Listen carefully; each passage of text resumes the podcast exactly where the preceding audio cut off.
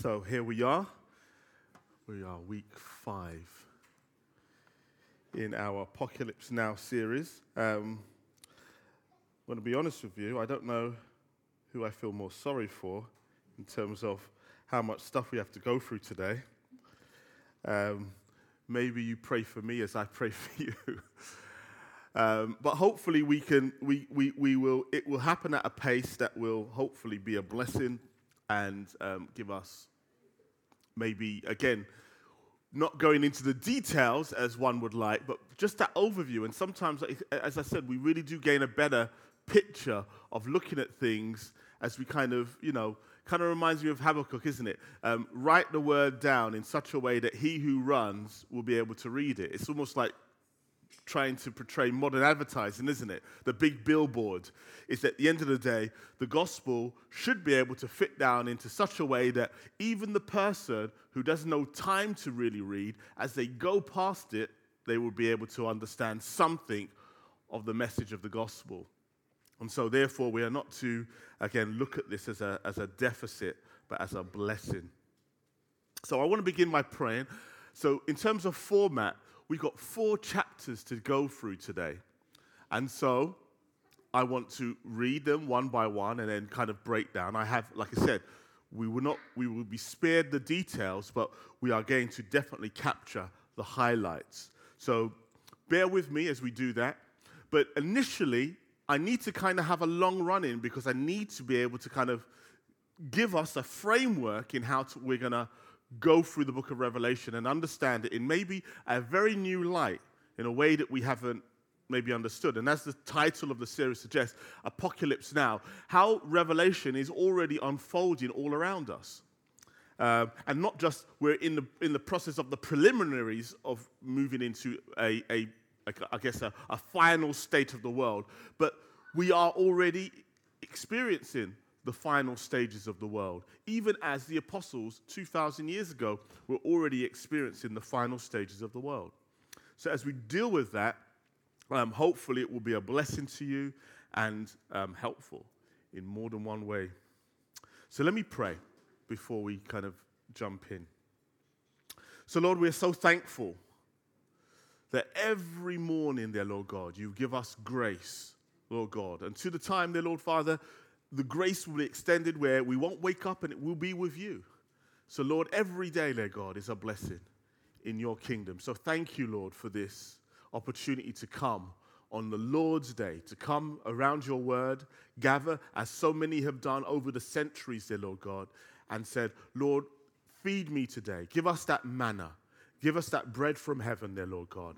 That bread, dear Lord God, that Moses said that we shouldn't just live by the fact that we can buy, we're not just biological units. We don't just need to feed our body, but we need to feed our soul. So as we come, dear Lord God, and we sing praises to you, that feeds our soul, dear Lord God. It's not for you, dear Lord God, though we know, dear Lord Father, heaven is a place, God, in which worship never ceases. And, you Lord, it's right for us to do it, but, Lord, it blesses us, because we're responding as our Creator would have us do, acknowledging you. Lord, as we give of our time, as we come and obviously make the effort to be here, dear Lord God, and prepare ourselves for the service, again, that's a blessing. Lord, if we give of our attention to your word, again, that's an act of our worship. And so, Lord, as we feed us by your Holy Spirit, expand our understanding, give us manna for the week ahead, even maybe give us perspective for the week that has passed. Lord, what have I done? What have I learned? Where are we going to? Lord, again, maybe this time will provide deep answers to those. So, Lord, be with us, Lord, as we go through this 4 chapters there, Lord God, of Revelation. Have your way in us, we pray. In Jesus' name, amen. By way of title, sound the alarm, another person suffering. Yes. Introduction. Well, I wanted to start with a quote, something that hopefully frames for us what's going on. And it's a quote from a famous, within the Russian circles now, somewhat infamous reputation, but for us in the West, I guess, maybe still legitimate. But Alexander Solzhenitsyn, in his, well, I guess it was more so a speech before it was actually written up in a book, but it's in a book called Men Have Forgotten God. And it's a short quote, but a poignant one.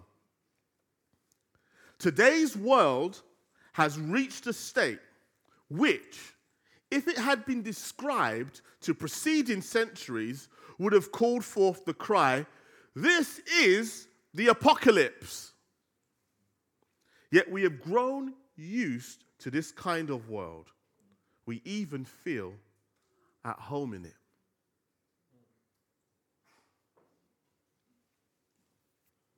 So let me put out my stall in terms of how are we to understand the book of Revelation as not within the traditional sense.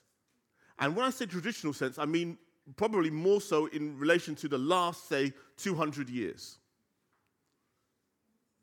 of how we've tried to understand Revelation as referring to 7 years leading up to the day of the Lord, the final day, as opposed to the Revelation being something that has been understood as being relevant right from Acts 1. The ascension of the Lord, you know, again, we were reading that this morning, Acts 2, in that famous sermon, Joel, in the last days, I will pour out my spirit upon all flesh. That whole idea that we always kind of grew up, and I know I had this idea that the apostles were misunderstood when they were talking about the last days because they thought that Jesus was going to come anytime soon. But when you read them, especially Peter, doesn't seem to have that idea at all.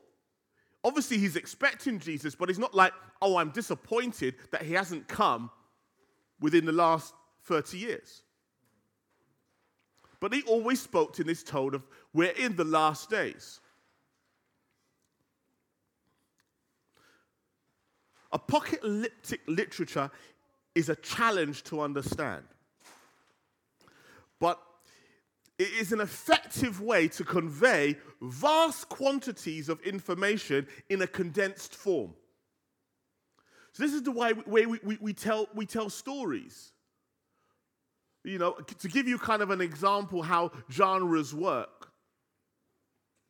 So traditional comic books, particularly American comic books, they're designed to convey vast amounts of information in very short form format, through going through panels. Whereas Japanese comics, manga comics, are designed to be expansive. In other words, you can be read one comic and it's just what's going on in one character's mind. And so therefore it expands time. And so you're getting very quick successive thoughts put into an expansive format.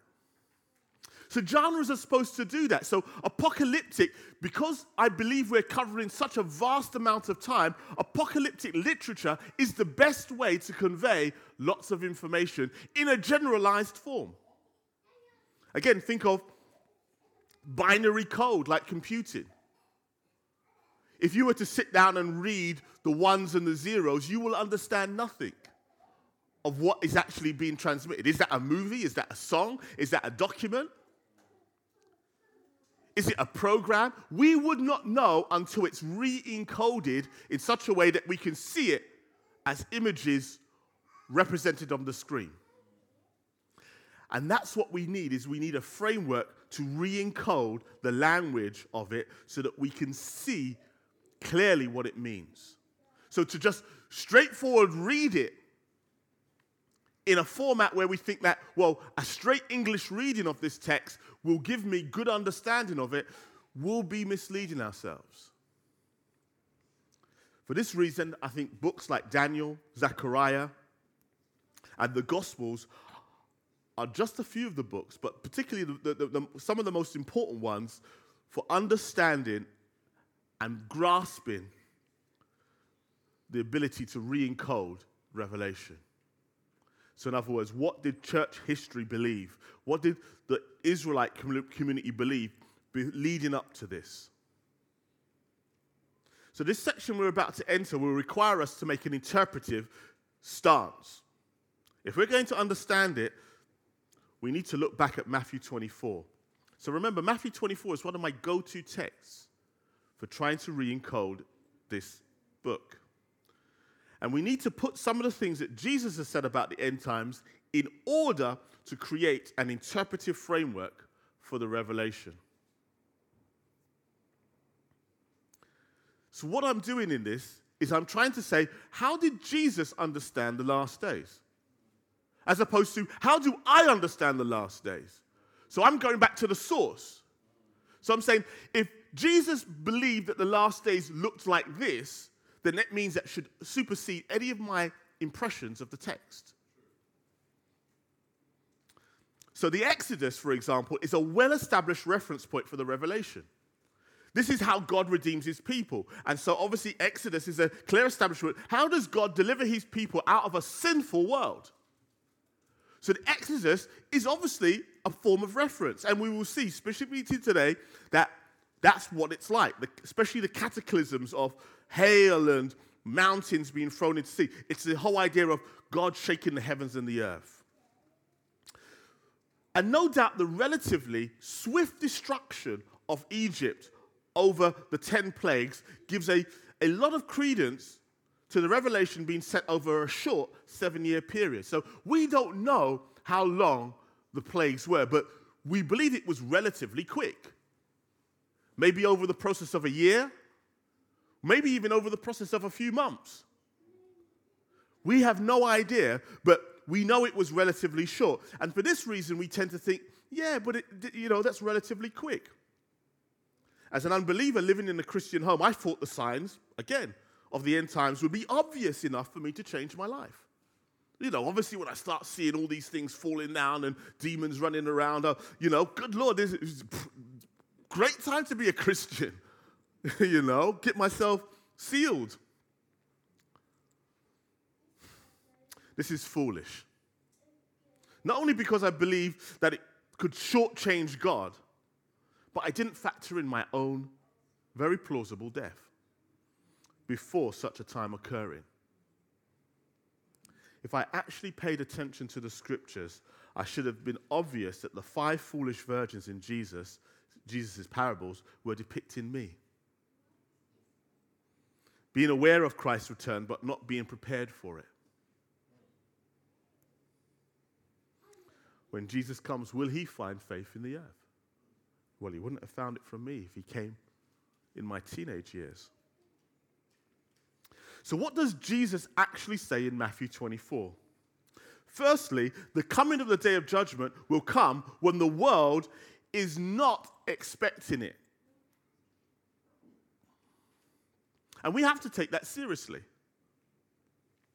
Let me read verses 36 to 44. But concerning the day and the hour, no one knows, not even the angels of heaven, nor the Son, but the Father only. For as were the days of Noah, so will be the coming of the Son of Man. For in those days before the flood, they were eating and drinking, marrying and giving in marriage, until the day when Noah entered the ark.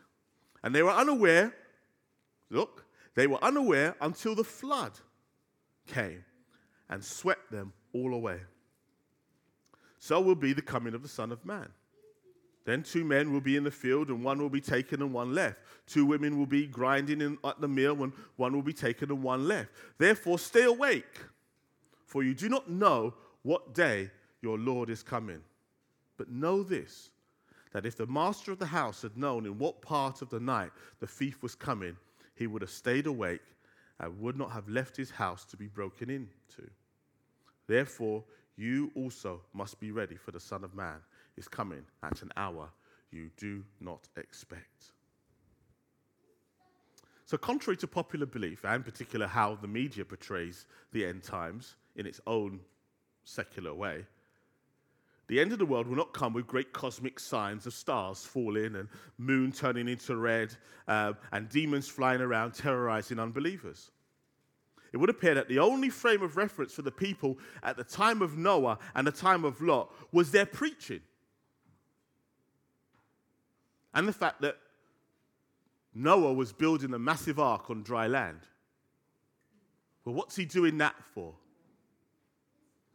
And again, this will again lead to my application. It's that whole idea of that, well, what do Christians do? Why are Christians doing stuff so contrary to what is practical? Well, we are pilgrims. We're preparing for our lives beyond this world.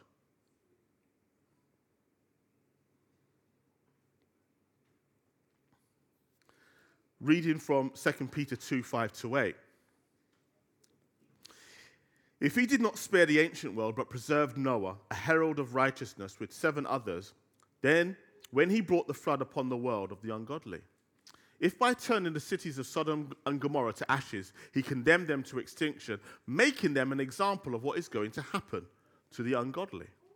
And if he rescued Lot, righteous Lot, greatly distressed by the sensual conduct of the wicked, as that righteous man lived among them day after day, he was tormenting his righteous soul over their lawless deeds that he saw and heard. So the only thing they had as a frame of reference was the fact that these guys were saying, what you're doing is wrong.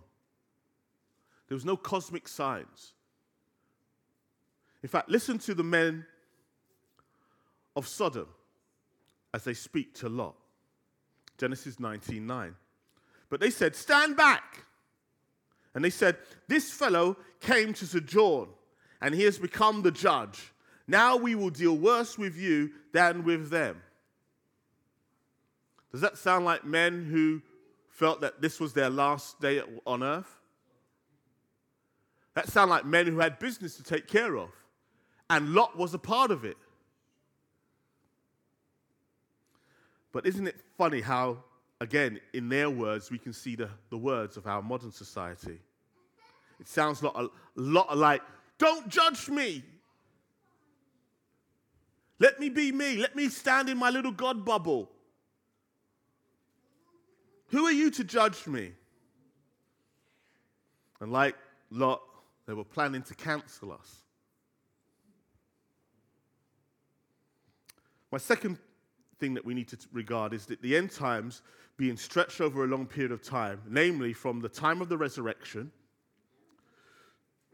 to the return of Christ, seems to fit better with the mission of preaching the gospel to all the nations. So why a long period as opposed to a short period? If that's how God done it in Egypt, why does he do that again? Because now God is not just delivering Israelites who he wants to believe. He is now delivering the whole world and those who would believe.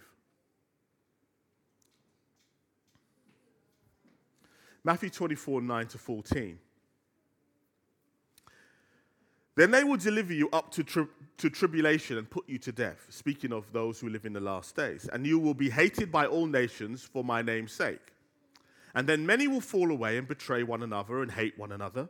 And many false prophets will arise and lead many astray. And because lawlessness will be increased, the love of many will grow cold. But the one who endures to the end will be saved. Now here's the text. And this gospel of the kingdom will be proclaimed throughout the whole world as a testimony to all nations.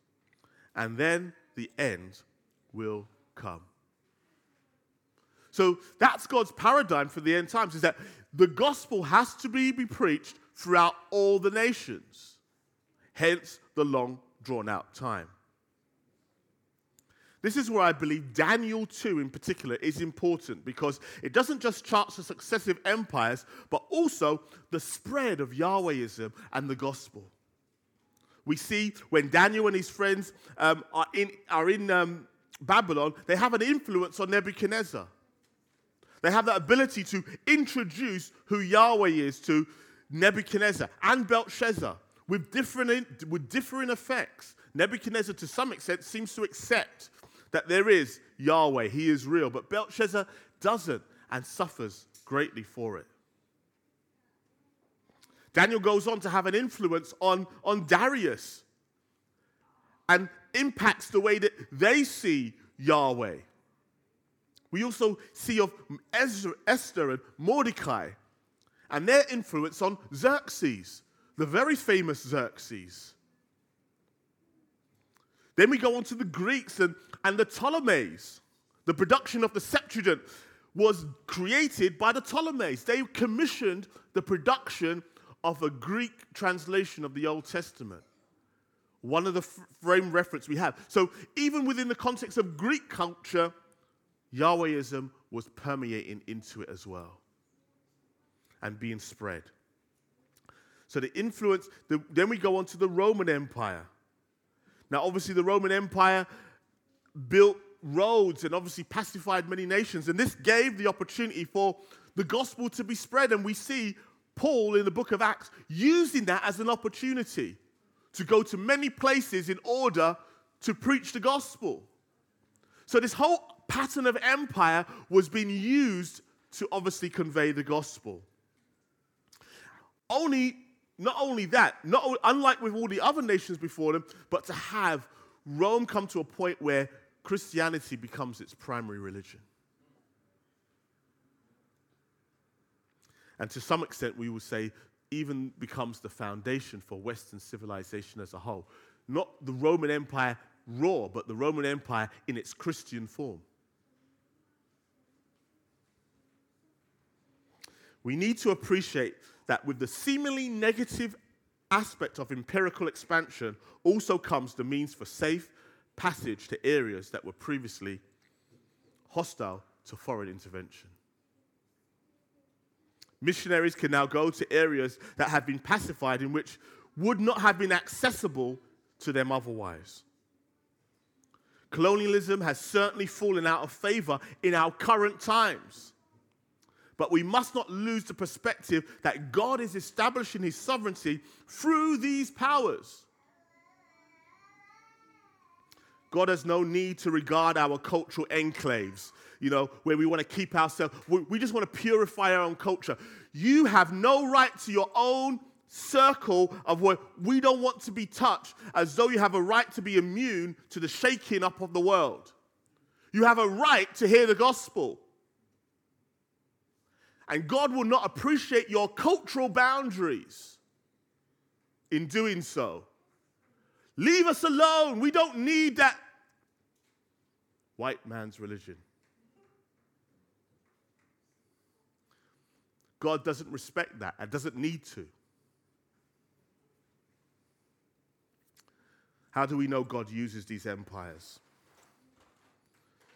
Isaiah 45:1. Thus says the Lord to his anointed, to Cyrus, whose right hand I have grasped, to subdue nations before him, and to loose the belts of kings, to open doors before him, that gates may not be closed.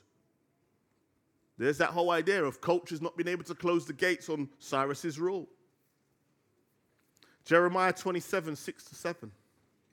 Now I have given all these lands into the hands of Nebuchadnezzar, the king of Babylon, my servant, and I have given him all the beasts of the field to serve him. All the nations shall serve him, and his sons, and his grandson, until the time of his own land comes. Then many nations and great kings shall make them their slave. As you see from the tail end of that last verse, it's not all good news for the nation that God is about to promote. Eventually, they will give way to another, and they will finally be, that will only lead to their own, as it were, incarceration and made into slaves. It will only be God's kingdom that will stand at the end. And eternally so.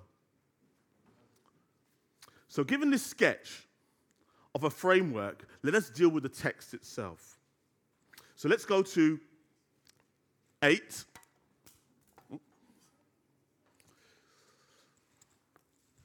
So Revelation 8, let's run through this as time is against us. When the Lamb opened the seventh seal, there was silence in heaven for about half an hour. Then I saw the seven angels who stand before God, and the seven trumpets were given to them. And another angel came and stood at the altar with a golden censer. And he was given much incense to offer with the prayers of all the saints on the golden altar before the throne. and the smoke of the incense with the prayers of the saints rose before God from the hand of the angel. And the angel took the censer and filled it with fire from the altar and threw it on the earth.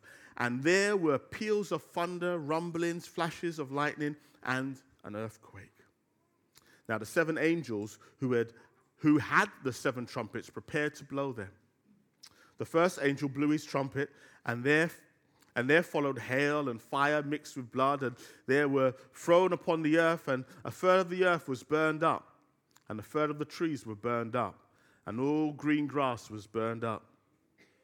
The second angel blew his trumpet, and something like a great mountain burning with fire was thrown into the sea, and a third of the sea became blood, and a third of the living creatures in the sea died, and a third of the ships were destroyed. The third angel blew his trumpet, and a great star fell from heaven, blazing like a torch, and it fell on a third of the rivers and on the springs of water. The name of the star is Wormwood. A third of the waters became wormwood, and many people died from the water because it had been made bitter.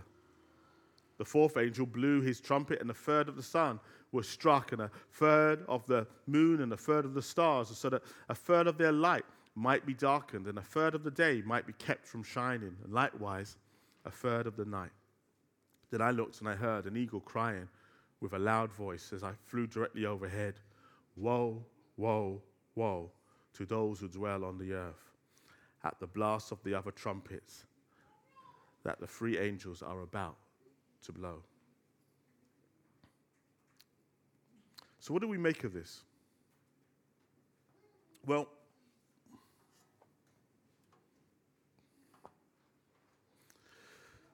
the prayers of the saints, which we saw under the altar in chapter 6, again, have been responded to.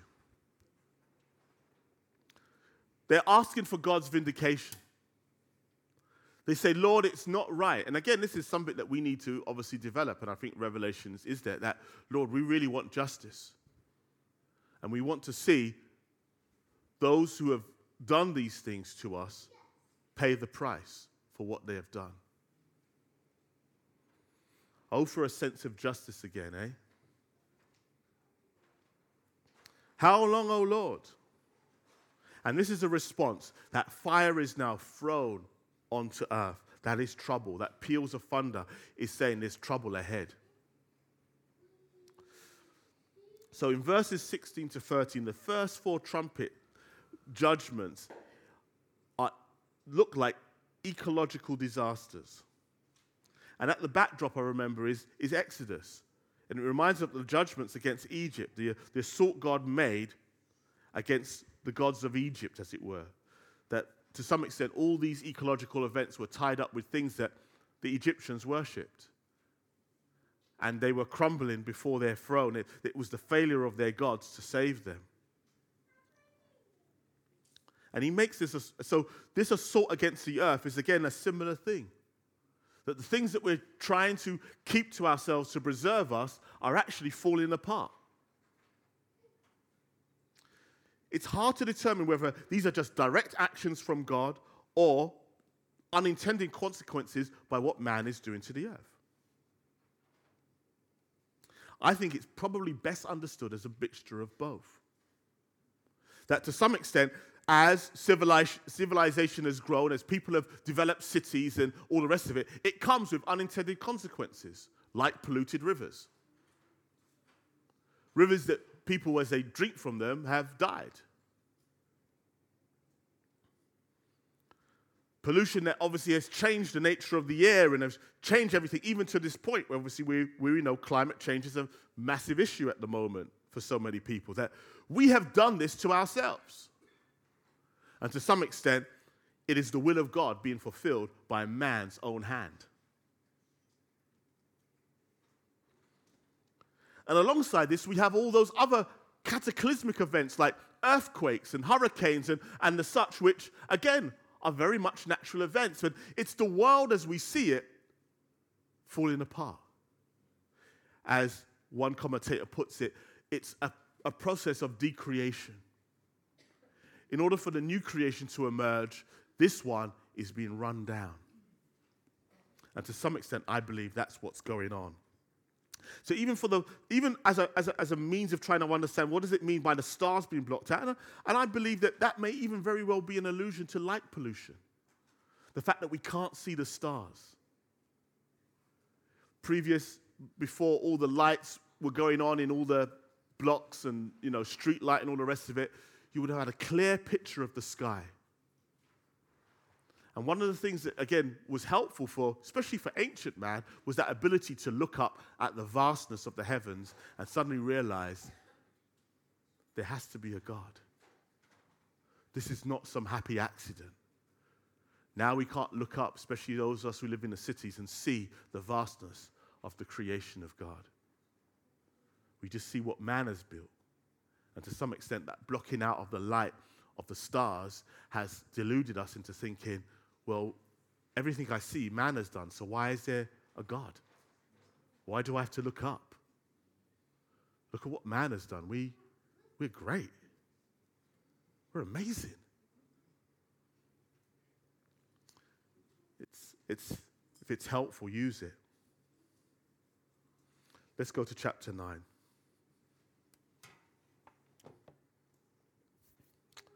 And the fifth angel blew his trumpet, and I saw a star fallen from heaven to earth, and was given the key to the shaft of the bottomless pit.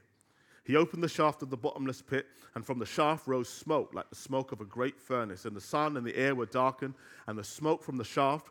Then from the smoke came locusts on the earth, and they were given power like the power of scorpions of the earth.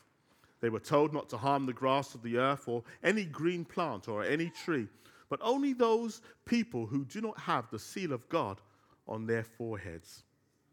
They were allowed to torment them for 5 months, but not to kill them. And their torment was like the torment of a scorpion when it stings someone. And in those days, people will seek death and will not find it. They will long to die, but death will flee from them. In appearance, the locusts were like horses prepared for battle. On their heads were what looked like crowns of gold. Their faces were like human faces, their hair like woman's hair, their teeth like lion's teeth. They had breastplates like breastplates of iron, and the noise of their wings was like the noise of many chariots with horses rushing into battle.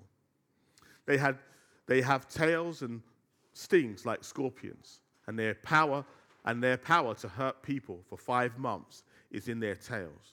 They have a king over them, the angel of the bottomless pit. His name in Hebrew is Abaddon, and in Greek it is called Apollyon. The first woe has passed. Behold, two woes are still to come. Then the sixth angel blew his trumpet, and I heard a voice from the four horns of the golden altar before God, saying to the sixth angel who had the trumpet, "Release the four angels who are bound at the great river Euphrates." So the four angels who had been prepared for the hour, the day, the month, and the year were released to kill a third of mankind. The number of mounted troops was twice 10,000 times 10,000. I heard their number, and this is how I saw the horses in my vision. And those who rode them, they wore breastplates, the color of fire and sapphire, and of sulfur. And the heads of the horses were like lions' heads, and fire and smoke and sulfur came out of their mouths. By these three plagues, a third of mankind was killed by the fire and the smoke and the sulfur coming out of their mouths. For the power of the horses is in their mouths and in their tails, and in their tails are like serpents with heads, and by means of them they wound. The rest of mankind who were not killed by these plagues did not repent of the works of their hands, nor give up worshipping demons and the idols of gold and silver and bronze and stone and wood, which cannot save, which cannot see or hear or walk. Nor did they repent of their murders or their sorceries or their sexual immorality or their thefts.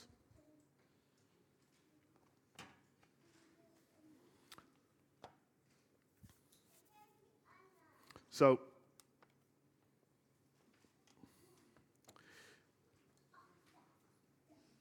it's worth starting off here by saying that the trumpets now, the fifth trumpets, and it's quite interesting because when you look at Exodus 9, a similar comparison is made at the fifth plague. That now the plagues only affect the unbelieving world. The saved who are sealed will not be affected by this. And that's exactly the same thing that God tells to Moses. He says that now I will make a distinction between the Egyptians and the Israelites. And so there's a similar pattern there with Exodus.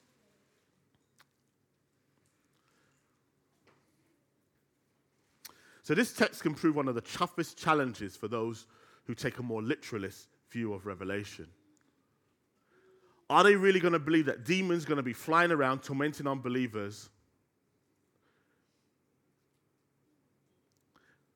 And I think that it will be too much on the nose for a subtle warning that the world is coming to an end. I mean, if you saw a demon harassing you that looked like this, you're going to know that something's up. But we believe that this is maybe not so much a symbol, but a picture of what's happening in the spiritual realm. That new demons are going to be released. New ideas are going to be released into the world that are going to change the course of history. One of the best ways to understand this passage is to look at Ezekiel 9. And I want to read a section of it because it's going to be helpful. So Ezekiel 9, verses 3 to 8, and it says this: "Now the glory of God of Israel has gone up from the cherub on which it rested to the threshold of the house, and he called to the man clothed in linen, who had the writing case in his waist, at his waist. And the Lord said to him, 'Pass through the city, through Jerusalem, and put a mark on the heads of the men who sigh and groan over all the abominations that are committed in it.' And to the others he said in my hearing, 'Pass through the city after him and strike.'" So there's a process where there's an angel going on, and all those who are weeping at the issues that are going on in Israel at the time, mark them, because they're mine. All those ones who are not concerned, who are at home with how Israel was, the other angel that's coming behind him is going to strike that person.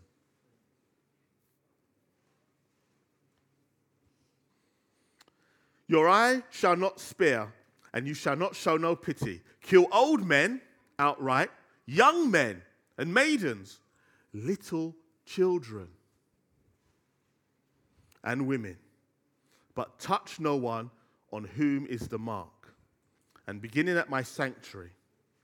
So beginning at the house of the Lord. Again, there's that pattern, isn't it? What does Peter say?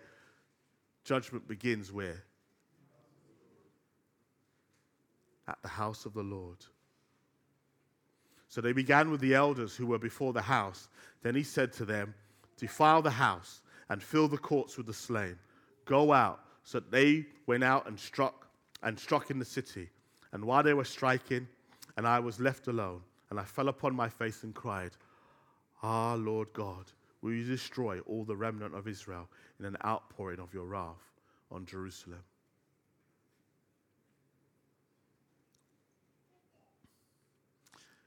Are we to believe that in the time of Ezekiel, these men were being literally, physically killed before them?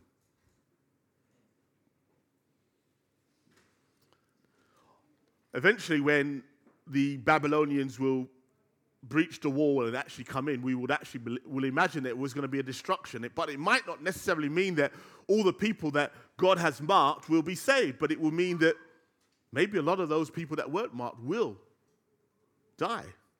But at this particular moment, there was more of a spiritual death being implied than a physical death. These people will be given over to spirits.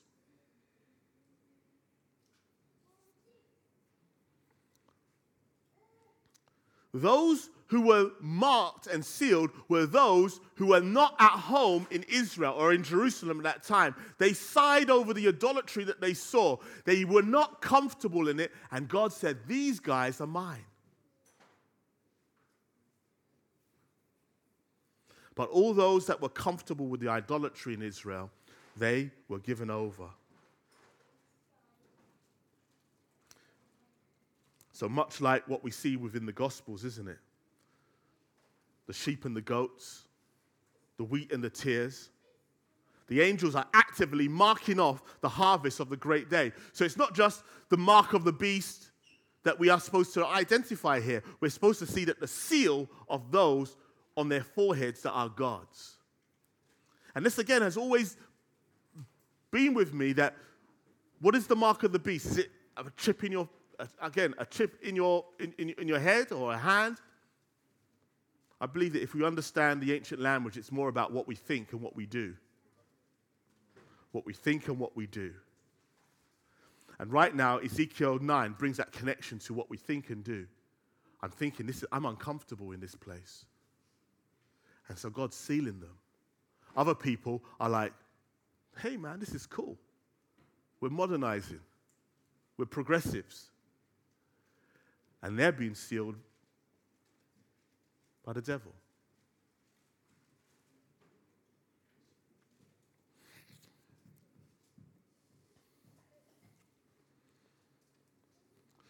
So in order to get to the heart of our current age, relating this stuff, obviously, to what we are going through now, we need to see how we have evolved from our ancient pagan ancestors. In other words, we'll go, well, what does idolatry look like now? And, you know, we don't really bow down to statues and all the rest of it. We're way past that. Quick quote from G.K. Chesterton. When men choose not to believe in God, they do not thereafter believe in nothing. They then become capable of believing in anything. So throwing away the gods doesn't really change the religious impulse in us. Man is religious to the core. I literally laugh at work when people say, and those of no faith. I said, everybody believes in something.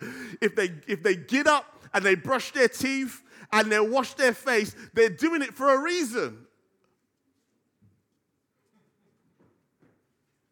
Men who live for nothing don't do that.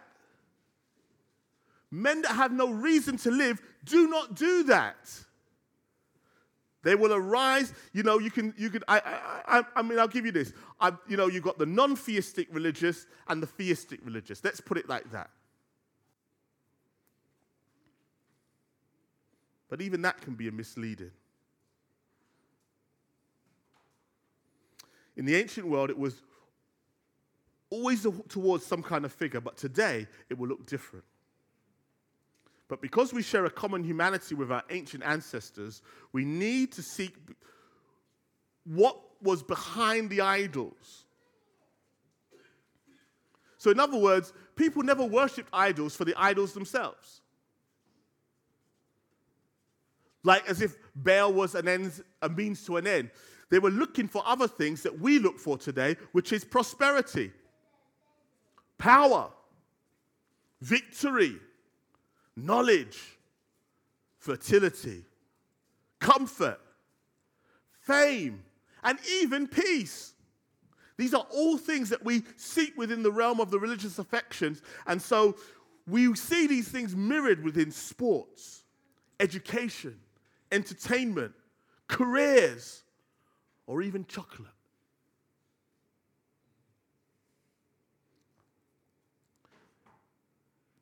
We may hold these things superficially as a means to an end, but there is an end within them that we are really seeking. How often have we heard, I live for this or that? I live for the weekend, to rave. I live to go to that pub, and that's what I live for. Or my life will mean nothing without this or that. That person's not in my life, and life's not worth living. If I didn't have my career, the seemingly innocent things that we worship in place of God are not nothing, but as we will see from Corinthians, they're actually powered by demons.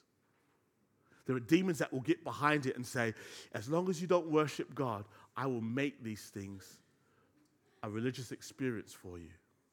I'll give you that enrichment. It says, therefore, my beloved, flee from idolatry. I speak as to sensible people. Judge for yourself what I say. The cup of blessing that we bless, is it not a participation in the blood of Christ? The bread that we break, is it not participation in the body of Christ? Because there is one bread, we who are many are one body. For we all partake of the one bread. Consider the people of Israel. Israel, are not those who eat the sacrifices participants in the altar? What do I imply then? The food offered to idols is anything? Or that an idol is anything? No. I imply that whatever pagan sacrifice they offer to demons and not to God. I do not want you to be participants with demons. You cannot drink the cup of the Lord and the cup of demons. You cannot partake of the table of the Lord and the table of demons. Shall we provoke the Lord to jealousy? Are we stronger than he? Again, something to think about for later on, isn't it? Is this my as I do this, is this my only hope? Am I doing this as, Lord, beyond all the things that I have around me that I could rely on, I'm really hoping on this? And if that's not true, you should let the cup pass. Now, the Spirit expressly says that in the latter times, some will depart from the faith, by devoting themselves to deceitful spirits. And again, this is my tying it indirectly into our chapter 9 there, deceitful spirits and teachings of demons. Though the insincerity of liars, through the insincerity of liars, whose consciences are seared, who forbid marriage and require abstinence from food that God created to be received with thanksgiving, by those who believe and know the truth. For everything created by God is good, and nothing is to be rejected if it is received with thanksgiving. For it is made holy by the word of God and prayer. So that's 1 Timothy 4:1-5. Again, that whole idea of the spirits, isn't it? That doctrine's been going out, that these things are not tormenting us through physical suffering, so to speak, but actually tormenting us with ideas and pushing us to do it, you know. Go and buy that new, go and get the handbag, go and get it, go on. It will make you so happy. Go and get the new iPhone. Go on, it will. This is gonna be it. This is gonna make you. Those ideas being promoted. We're seeing salvation in them. Idolatry is not just an ancient problem, but a modern one too. These new demons we see in this chapter to be, you know, to be a new breed that will be able to take people's idolatry to a new level. So it factors into the whole fact that people won't worship down to physical statues anymore. It now knows it needs to modernize and change with the times. I believe that this is represented in an unashamed turn within ourselves. Let me unpack this a little bit. In the ancient world, the idol was a form of self-reflection. In other words, you built it to promote your own ideas, but took the form of worshiping something external to you. So this is what I want. This is what I embody. And I build it, and then you externalize it, and then you worship it. But the modern concept of this has come to the point where we're no longer ashamed to worship ourselves. So now modern idolatry looks like, just worship you. Don't even bother with the external anymore. And I believe that this is where our world is going to. Reinvent yourself. Be whatever you want to be.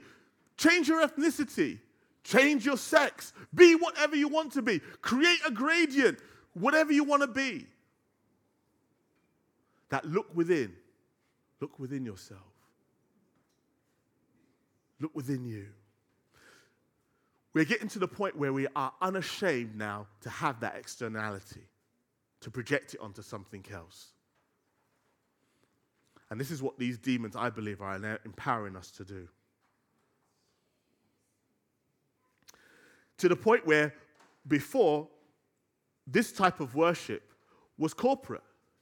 Now we don't even need it to be corporate anymore. I don't need other people to be involved in this. This is about me and the island of me.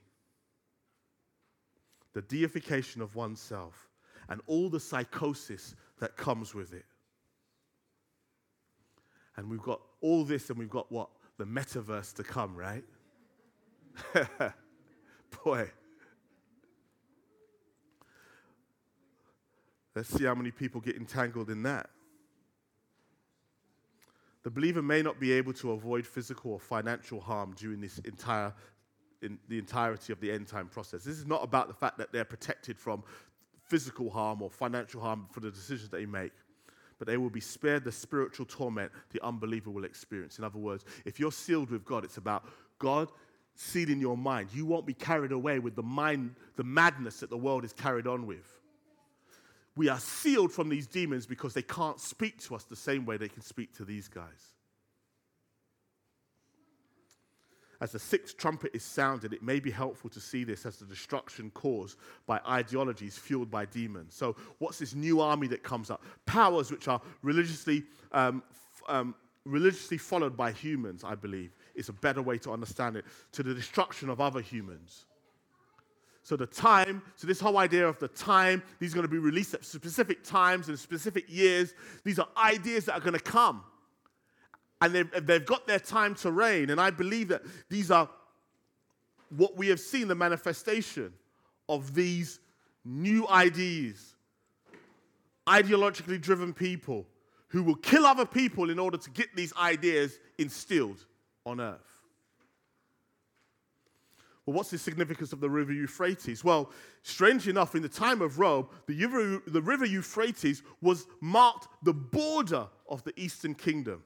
Beyond the River Euphrates lied the Parthians and other such tribes that the Romans could not defeat.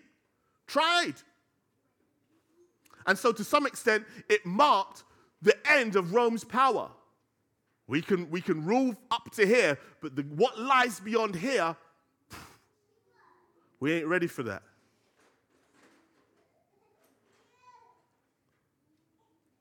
So for John to use this in this context, he says, what's coming beyond these empires, you are not ready for it.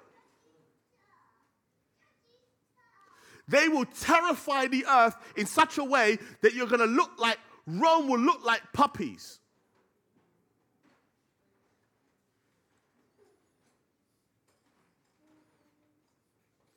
What kind of people are we talking about? We're talking about Nazis, terrifying the earth. We're talking about communists with the belief that men are just materials to be used for a greater ideal, who waste away people.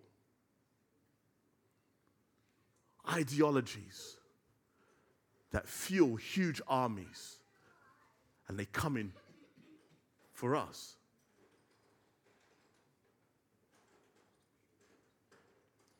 And the weirdest thing is that we haven't seen nothing yet. Chapter 10.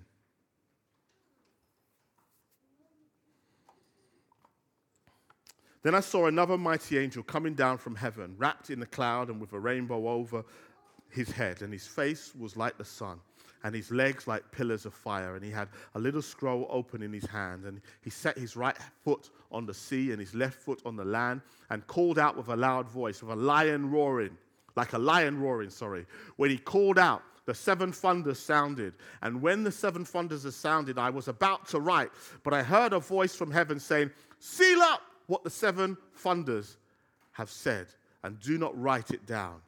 And the angel whom I saw standing on the sea and on the land raised his hand to heaven and swore by him who lives forever and ever, who created heaven and what is in it, at the earth and what is in it, and the sea and what is in it, that there would be no more delay, but that in the days of the trumpet call to be sounded by the seventh angel, the mystery of God will be fulfilled, just as he announced to his servants the prophets. Then the voice that I heard from heaven spoke to me again, saying, "Go, take the scroll that is open in the hand of the angel who is standing on the sea and on the land." So I went to the angel, and I told him to give me this little scroll. And he said to me, "Take and eat it. It will make your stomach bitter, but in your mouth it will be sweet as honey." And then I took the little scroll from the hand of the angel and ate it. It was sweet as honey in my mouth, but when I had eaten, in my stomach was made bitter. And I was told, you must again prophesy about many peoples and nations, languages and kings. So moving swiftly on, chapter 11.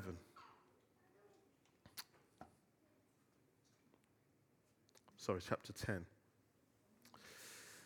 There is now a pause between the sixth and the seventh trumpet, which is, again, mirrored within the sixth and the seventh seal. So there's that pause to kind of explain some little detail that is happening between these things. And the mighty angel appears with a rainbow, and again, fiery legs, and the seven peals of thunder as he speaks. And this all foretells that the judgment is ahead. The rainbow, judgment of the Lord. I won't flood it, but something else is coming. The fiery legs, judgment. The seven thunders, judgment. For what's about to happen is that the mystery of redemption is about to be revealed. In other words, something that even John hears and he gets a preliminary hearing of. He knows that something is about to come, but he's not allowed to tell us what it is. The same way Daniel was not allowed to tell us what was coming.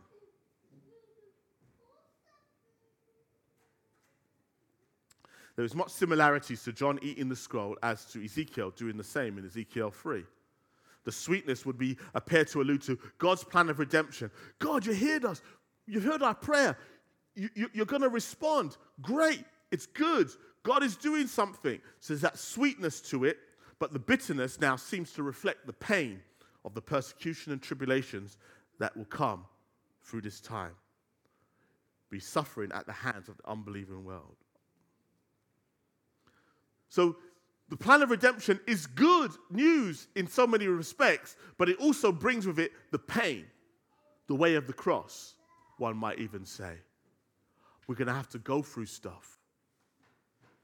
We are going to have to go through some stuff that's going to be difficult, but it's still good news. John is also then told to prophesy to many people, nations, languages, and kings, which also seems to allude to these events happening over a long period of time, as opposed to many people in one period of time. That the prophecy is something that goes on and repeats throughout history. We need to go through it. God's plan of redemption is being enacted. We are going through that point. God is redeeming us, but it's going to hurt. It's going to cost us something. Let's move swiftly on. Chapter 11.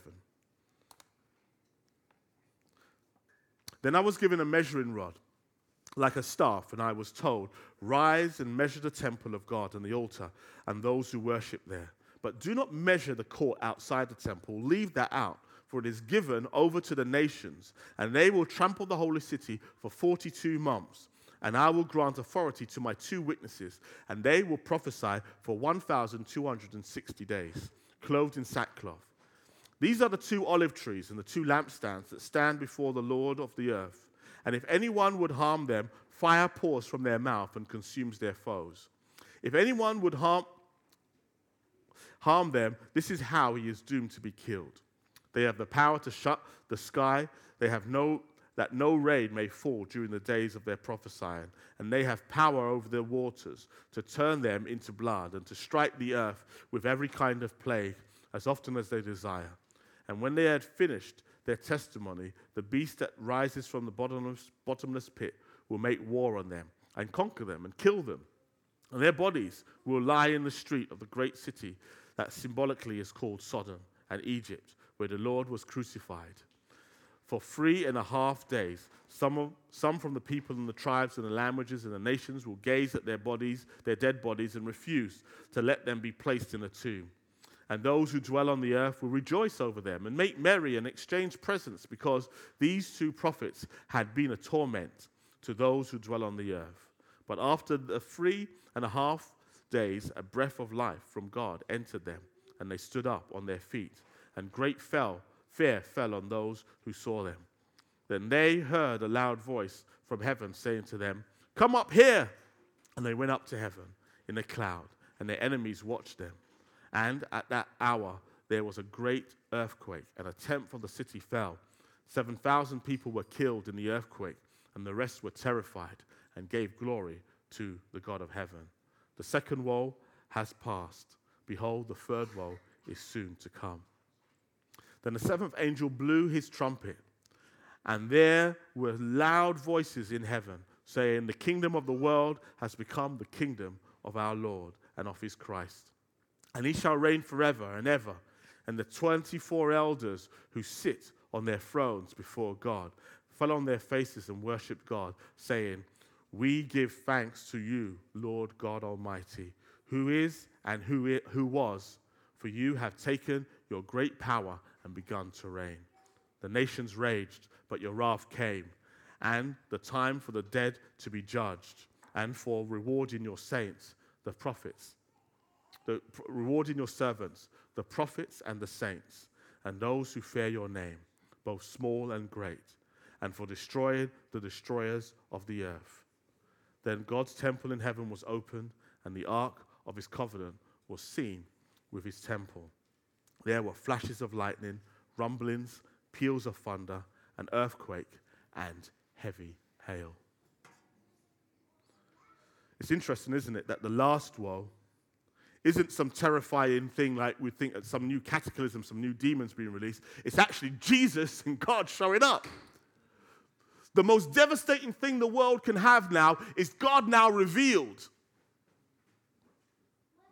Whoa! The party's really over now.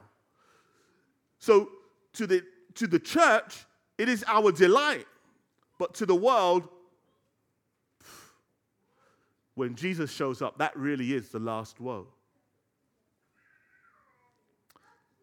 So let me go over some of the details of here that I think are being brought forward. The measuring of the temple is an expression of safety. So measuring is at that place of where am I going to put the boundaries of what's going to happen, and where am I going to protect? And he's been given to those believers. So the temple are a picture of the believers. So remember that from the New Testament, we are the temple of God. So when we see the temple, it symbolically represents the church, the new Israel. We are the people of God. And God is measuring it and saying, these people are safe. We saw that obviously reflected in the whole idea of being sealed and not being tormented by demons as others are. So we are safe, and we are spared tribulation, so it would appear, and are safe. So this is talking about physical tribulation, I believe, as opposed to that spiritual stuff. So this is actual tribulation. So those of us who have been privileged to grow up in I guess you could say the West, where the nation has grown with a Christian ethos, are protected throughout time, for a long extended period of time, from the tribulations that someone in Saudi Arabia who wants to be a Christian doesn't. So in that sense, the Christian ethos in the West has protected us. And God has prepared for that. And to some extent, it's not for nothing. It's to fuel those, especially going in hardships in other places, to send them Bibles, to send them the materials that they need. So God keeps a safe place. So those who are in the outer court, again, there are many theories about this, whether it's unbelievers who are in the outer court, which is not measured, and those people are being cut off. But we believe that the better way to understand this is to look at these those Christians or who are true Christians but are exposed to tribulation. So they physically are going to go through it. So God doesn't measure them because their exposure to the unsaved world is such that they're not going to be spared. They're going to have to go through it. But they're in the outer court. They're part of the temple complex. But they're in regimes. They're exposed to regimes that will do them harm. How do we understand the two witnesses? Well, we think this is better understood as represented in the church universally, as opposed to two individuals who appear in the last 7 years, as traditionally people would believe.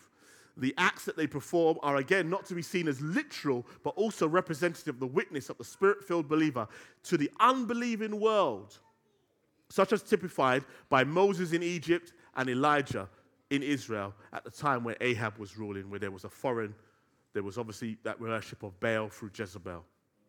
So in a sense, that what John is doing, he's taking typical prophets who stood in opposition to a world, so to speak, that was hostile to them, and they are typified to be the universal believer. This is who we are.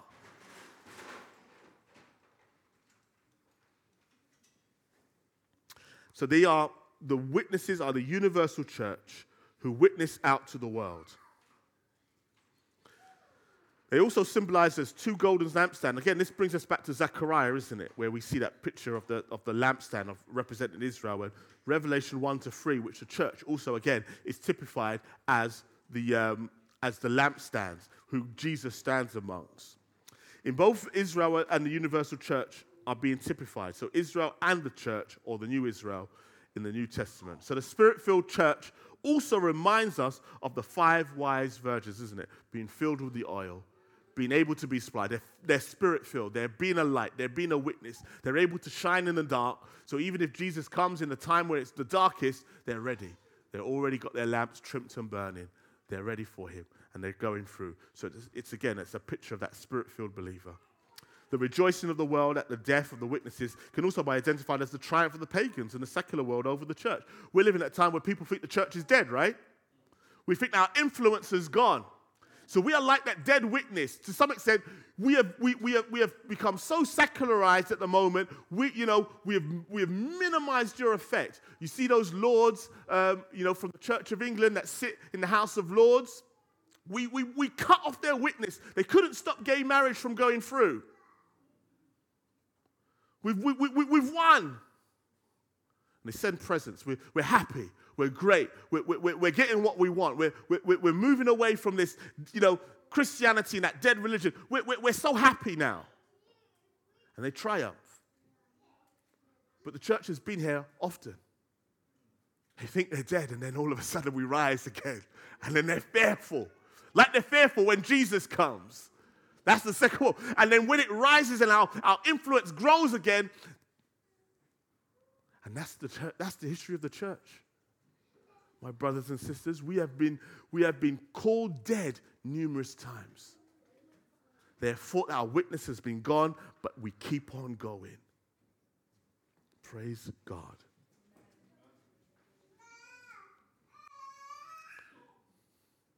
So even though the world has seemingly, think of the Roman arena, the rejoicing as Christians were being killed. And think of even more prominently, I've been going through this, the Jacobite revolution in France, where, getting rid of Christianity out of French life. Let's kill these guys. Let's secularize. Let's chop the church off, literally. The French Jacobite, I'm not going to let those guys pass. That's what the French people believed in. And they thought they got it. Voltaire, isn't it? Again, that famous, the church will die.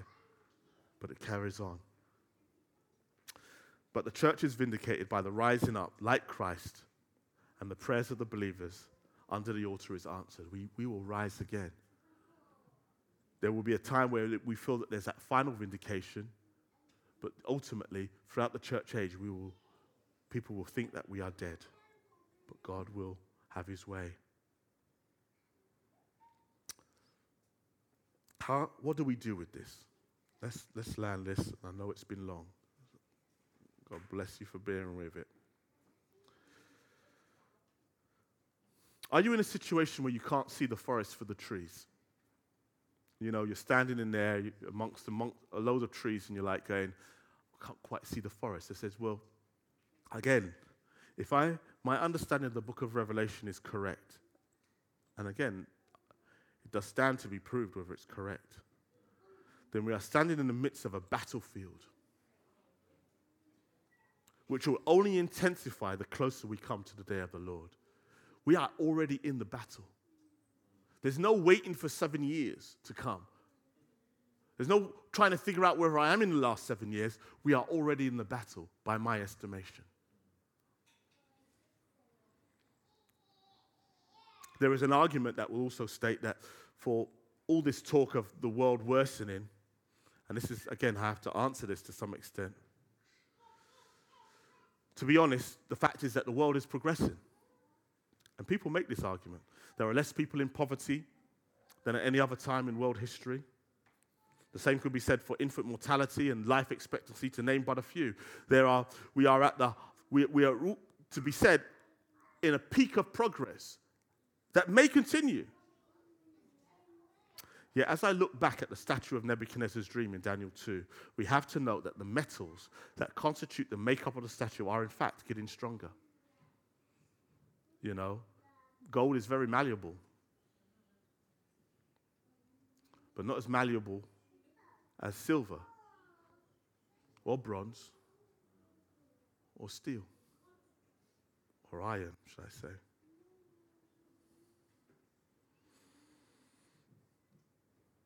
Which suggests some form of progression, right?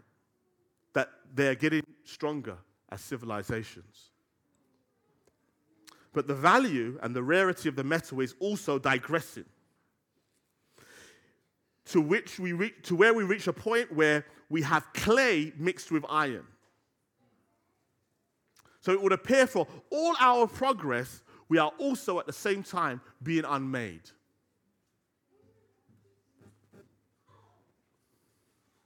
Technologically, we have progressed. But in terms of our awareness and knowledge of God, we no longer have that rarity, that purity within our culture. I want to read a couple of verses to highlight the whole idea of how do we take on that pilgrim mentality as we think about the world, as people are telling us, well, you know, don't be trying to get yourself out of the world. We're better off where we are. We are making progress. We can reach utopia. And there's that ideology coming again, isn't it? We can reach that place where we as humans support ourselves and we're fine. We can do it. Imagine there's no heaven. Easy if you try. By faith, Abraham obeyed when he was called to go out to a place that he was to receive as an inheritance. And he went out not knowing where he was going. By faith, he went to live in the land of promise, as in a foreign land, living in tents with Isaac and Jacob, heirs with him of the same promise.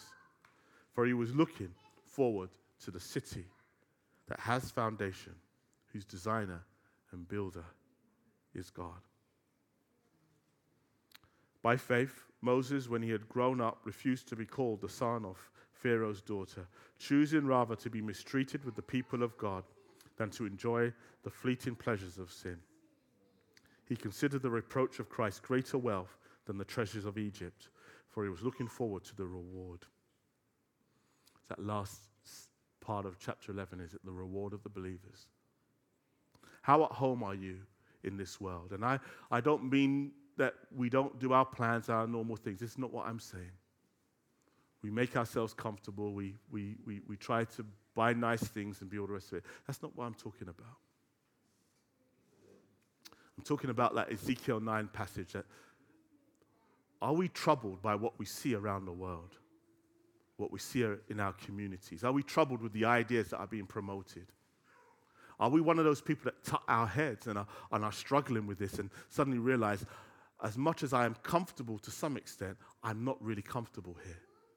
I want a place that God is going to build. Do we have that pilgrim mentality? That's what I believe Revelation is trying to capture for us, that pilgrim mentality in our mind. Are we looking for something better, or are we going to settle for what we have here?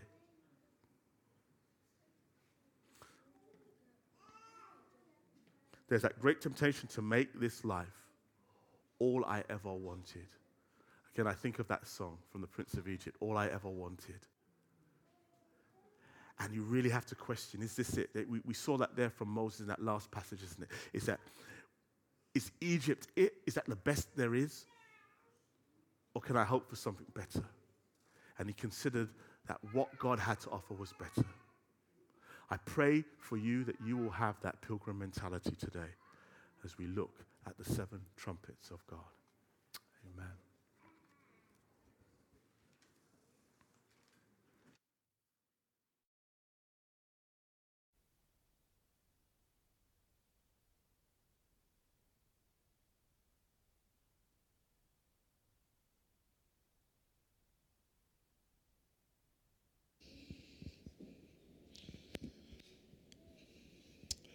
What a word.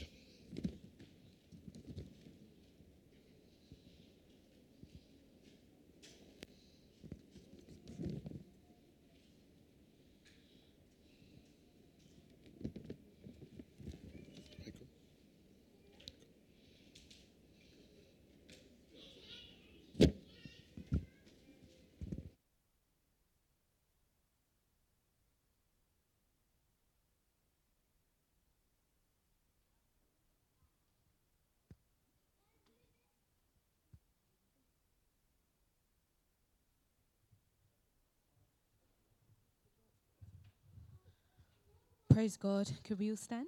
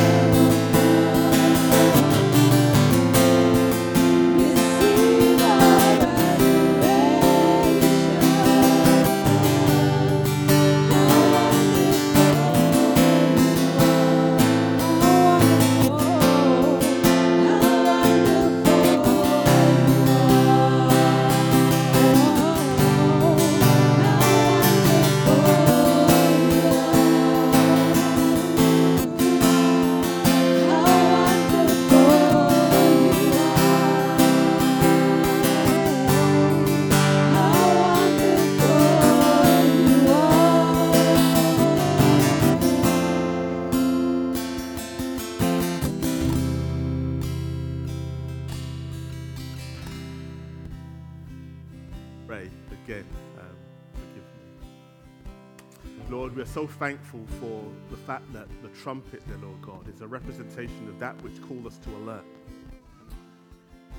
It was that what summoned Israel to war. It summoned them to come to meetings. It summoned them to be involved in what God is doing, dear Lord God. And that's what those trumpets represent for us, dear Lord God, in Revelation, that call to alertness.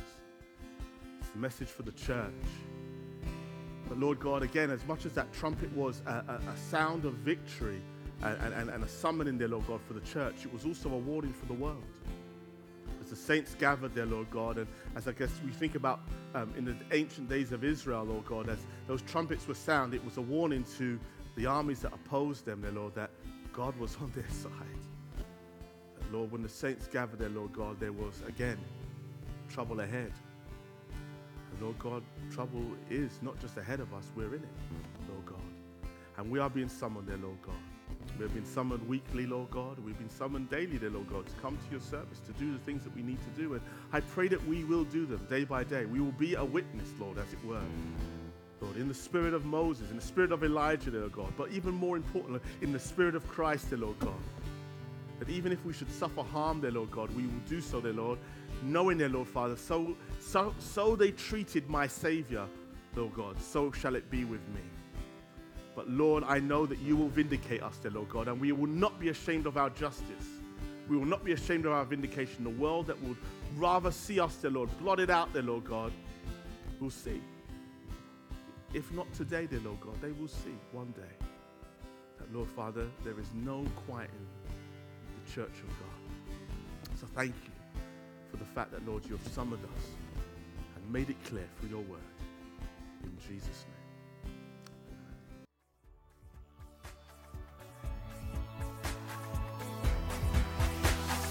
Join us next time for more of God's truth to transform your reality.